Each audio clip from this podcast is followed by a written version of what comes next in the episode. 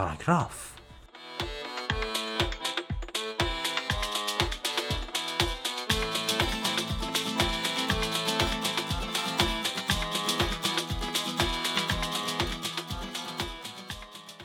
به هیچ تردیدی صلح و دوستی ابنای بشر بدون شناخت درست از باورها و فرهنگهای ملل گوناگون تحقق پیدا نمی‌کنه و شاید بعد اعتراف کنیم که یکی از بهترین راه های دانستن از ملل مختلف جهان مطالعه آثار و کتابهایی از مردم گوشه و کنار دنیاست.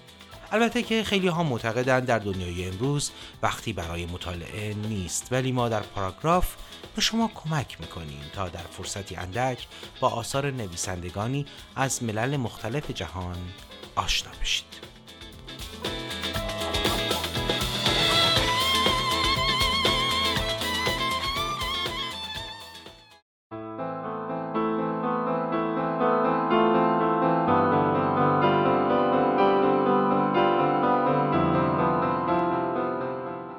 وقت بخیر شنونده قسمتی دیگر از برنامه پاراگراف هستیم.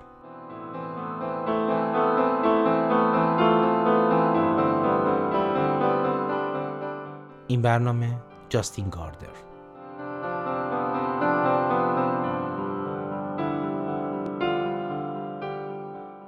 جاستین گاردر نویسنده و معلم نروژیه که عمده شهرت خود رو به خاطر نگارش کتاب آموزش فلسفه در قالب داستان با عنوان دنیای صوفی کسب کرده.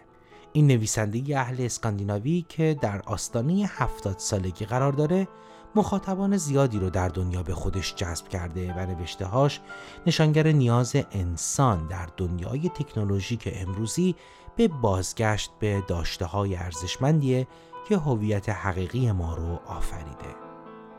کتاب سلام اینجا کسی نیست رو هم جاستین در سال 1966 برای کودکان به رشته تحریر درآورده و در اون به پسر بچه‌ای پرداخته که انتظار تولد برادر کوچکش رو می‌کشه.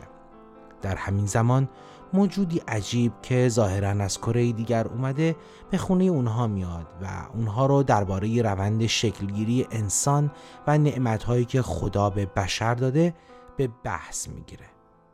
با اینکه ظاهر این کتاب کودکانه به نظر می‌رسه اما به دنبال پاسخ به سوالی است که احتمالا فقط متعلق به بچه ها نیست.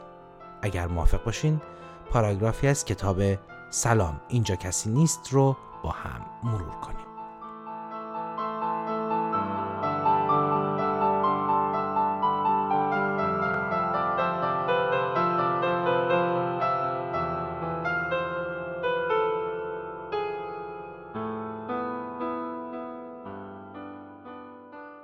فکر می‌کنم هر شب که میخوابیم کمی از تجربیات روزمرهمون رو فراموش می‌کنیم. با وجود این ذهن ما با تمام نیرو فعالیت می‌کنه. وقتی وارد دنیای رویاها میشیم گویی از جهان خودمون بیرون میاییم و به واقعیت های دیگر پا می نهیم. تجسم چیز خیلی عجیبیه. شاید به این دلیل خواب می‌بینیم که مغزمون سعی داره جاهای خالیش رو پر کنه که فراموشی خواب ایجاد کرده و وقتی صبحها بیدار میشیم دیگه جایی برای خواب دیدن در مغزمون باقی نمونده. یادآوری یک رویا تقریبا همونقدر سخته که شکار کردن یک پرنده با دست خالی. اما گاهی وقتها پرنده میاد و به میل خودش بله به میل خودش روی شانه ما می نشینه و ما که صبح از خواب بیدار میشیم گویی لحظه به لحظه خواب دیشبمون رو یک بار زندگی کردیم.